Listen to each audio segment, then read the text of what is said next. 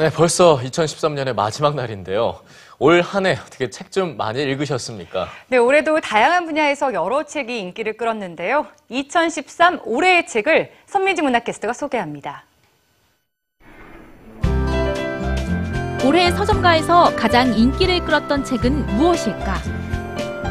교보문고가 발표한 이천십삼 베스트셀러 일 위는 바로 해민 스님의 멈추면 비로소 보이는 것들입니다.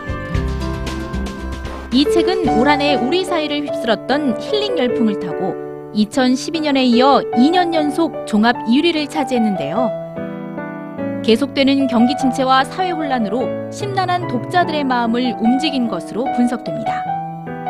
올해는 힐링 서적이 많이 나왔지만 좀 약간은 에세이가 식상하거나 또 힐링이라는 것들이 좀 감수성은 탈출하지만 해결점을 주지는 못하고 있어서요. 내년에는 심리학 에세이나 또 자기계발서가 다시 인기를 쏠릴 것으로 보입니다. 온라인 서점 예스 이십사는 매년 네티즌과 함께 올해의 책을 선정하고 있습니다. 지난 십일월부터 한 달여간 진행된 투표에 칠만 육천사백칠십구 명의 네티즌이 참여했는데요. 한 해 동안 독자의 사랑을 받은 인문교양, 아동, 청소년 등 다섯 개 분야의 책 백이십 권 중에서 이만여 표를 받은 조정래 작가의 정글만리가 일 위로 뽑혔습니다. 한편 사십팔 개 출판사 대표들의 모임인 책을 만드는 사람들은 올해의 책 대상으로 이호덕 일기를 꼽았는데요. 사십이 년간의 기록이 담긴 이호덕 선생의 일기에는 교육자로서, 실천가로서 언행일치의 삶을 살기 위해 노력한 한 개인의 치열함이 담겨 있습니다.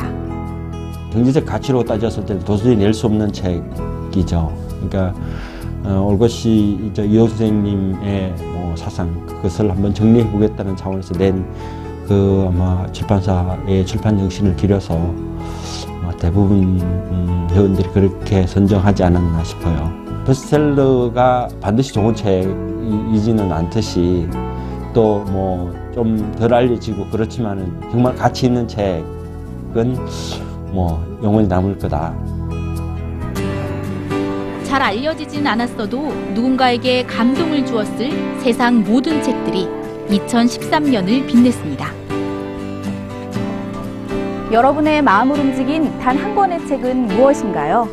이것저것 정리할 게 많은 연말, 나만의 책으로 올 한 해를 마무리하는 건 어떨까요? 꿈꾸는 책방 선민지입니다.